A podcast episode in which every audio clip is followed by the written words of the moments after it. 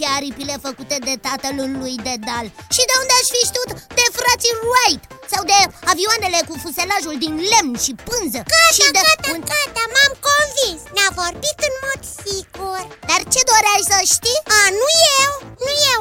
A, copiii l-au întrebat pe Zimi Ce fac despre un aparat numit aerostat. Și m-am gândit că e ceva de zburat, pricepi Aero-aerian. Așa ca mine, zbor Ei, nu! Cred că despre aero...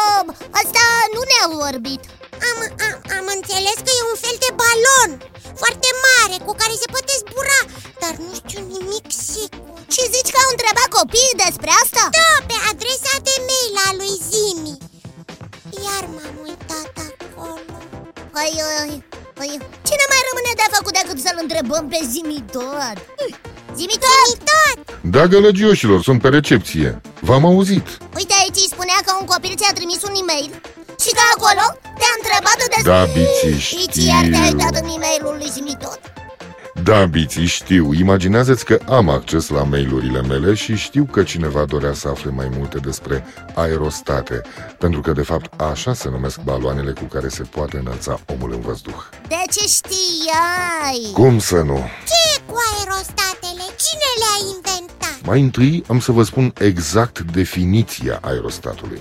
Ascultăm. Aerostatul este un obiect care se ridică în aer, ascensiunea sa în înaltul cerului bazându-se pe legile aerostaticii, adică ale plutirii corpurilor într-un fluid, sau mai precis în cazul nostru, pe legile densităților diferitelor gaze în funcție de temperatură și altitudine, Stai, stai, că e destul de complicat dar nu e complicat deloc. Cine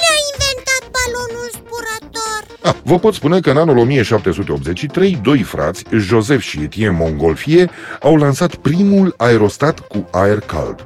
Acesta era de formă sferică și avea un diametru de 10 metri. Cum au făcut? Pur și simplu au ars cărbune la baza deschisă a balonului lor și astfel acesta s-a umplut cu aer cald și a început să se înalțe. De ce? Pentru că aerul cald e mai ușor decât aerul receiții și are tendința de a se ridica. Și au zburat cu el? La început nu, biții. Doreau numai să experimenteze, așa că au legat un coș de nuiele de balon și au pus în acelă, așa se numește coșul respectiv, o oaie, o rață și un cocoș.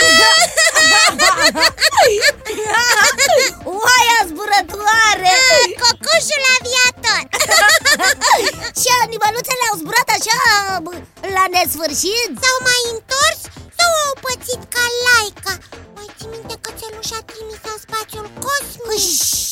Știți, să-l ascultăm pe Zimi tot Bine, bine să-l ascultăm Zborul animăluțelor a durat cam 8 minute și acestea au rămas nevătămate.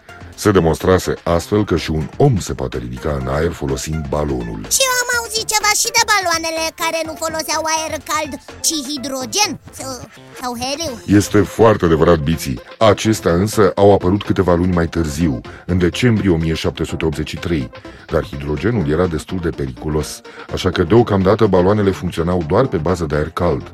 Ceva foarte interesant, se pare că și mesopotamienii au înălțat baloane cu aer cald. Acestea erau confecționate din piei de animale care erau sacrificate cu miile, dar aceste informații sunt destul de vagi. Și s-au mai folosit aerostate de atunci? Da, Aerostatele? bici. Aerostatele s-au folosit de multe ori de atunci, de foarte multe ori, în special în scopuri militare. În scopuri militare? Cum? Eu, când? Utilizarea în scopuri militare a aerostatelor captive sau libere a debutat înainte de primul război mondial.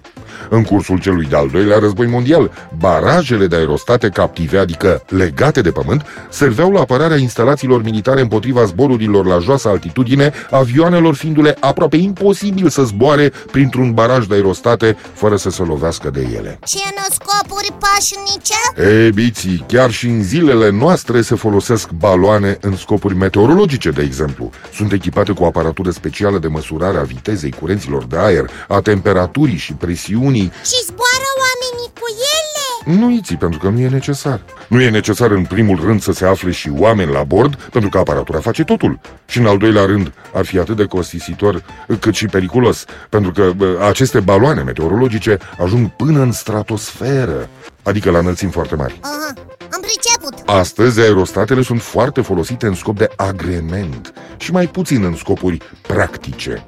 Cred că am reușit să vă răspund cât de cât întrebărilor voastre și ale copiilor.